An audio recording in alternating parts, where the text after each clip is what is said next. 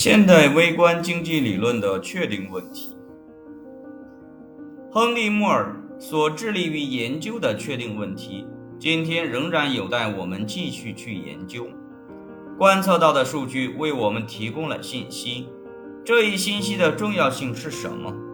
人们能够确定观测到的数据在经济体中是如何形成的，从而能将它们置于一种理论的前后关联中吗？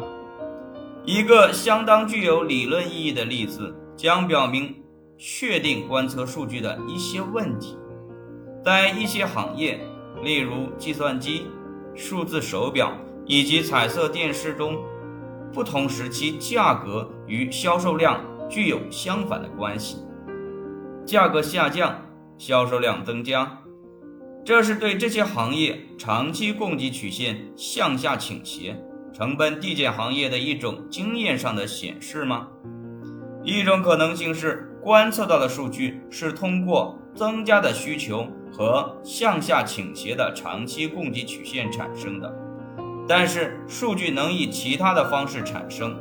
具有垄断实力的某个厂商或一些厂商引入一种新产品，并因此为产品定价。随着时间的变化。由于存在超额利润，新厂商进入行业中并压低价格，向下倾斜的需求曲线与由竞争加剧而引起的供给曲线向外移动，产生了观测到的数据。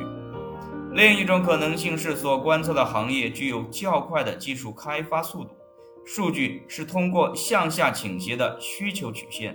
和向上倾斜的长期供给曲线的向外移动而得到的。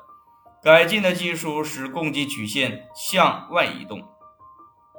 图十六点三中的面板 A 和 B 表示了产生数据的三种可能方式。数据用价格与数量的组合点 H、I、J 代表。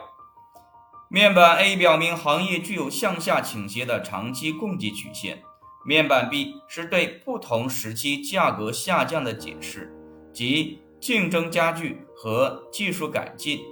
不幸的是，数据不能告诉我们它们是如何产生的。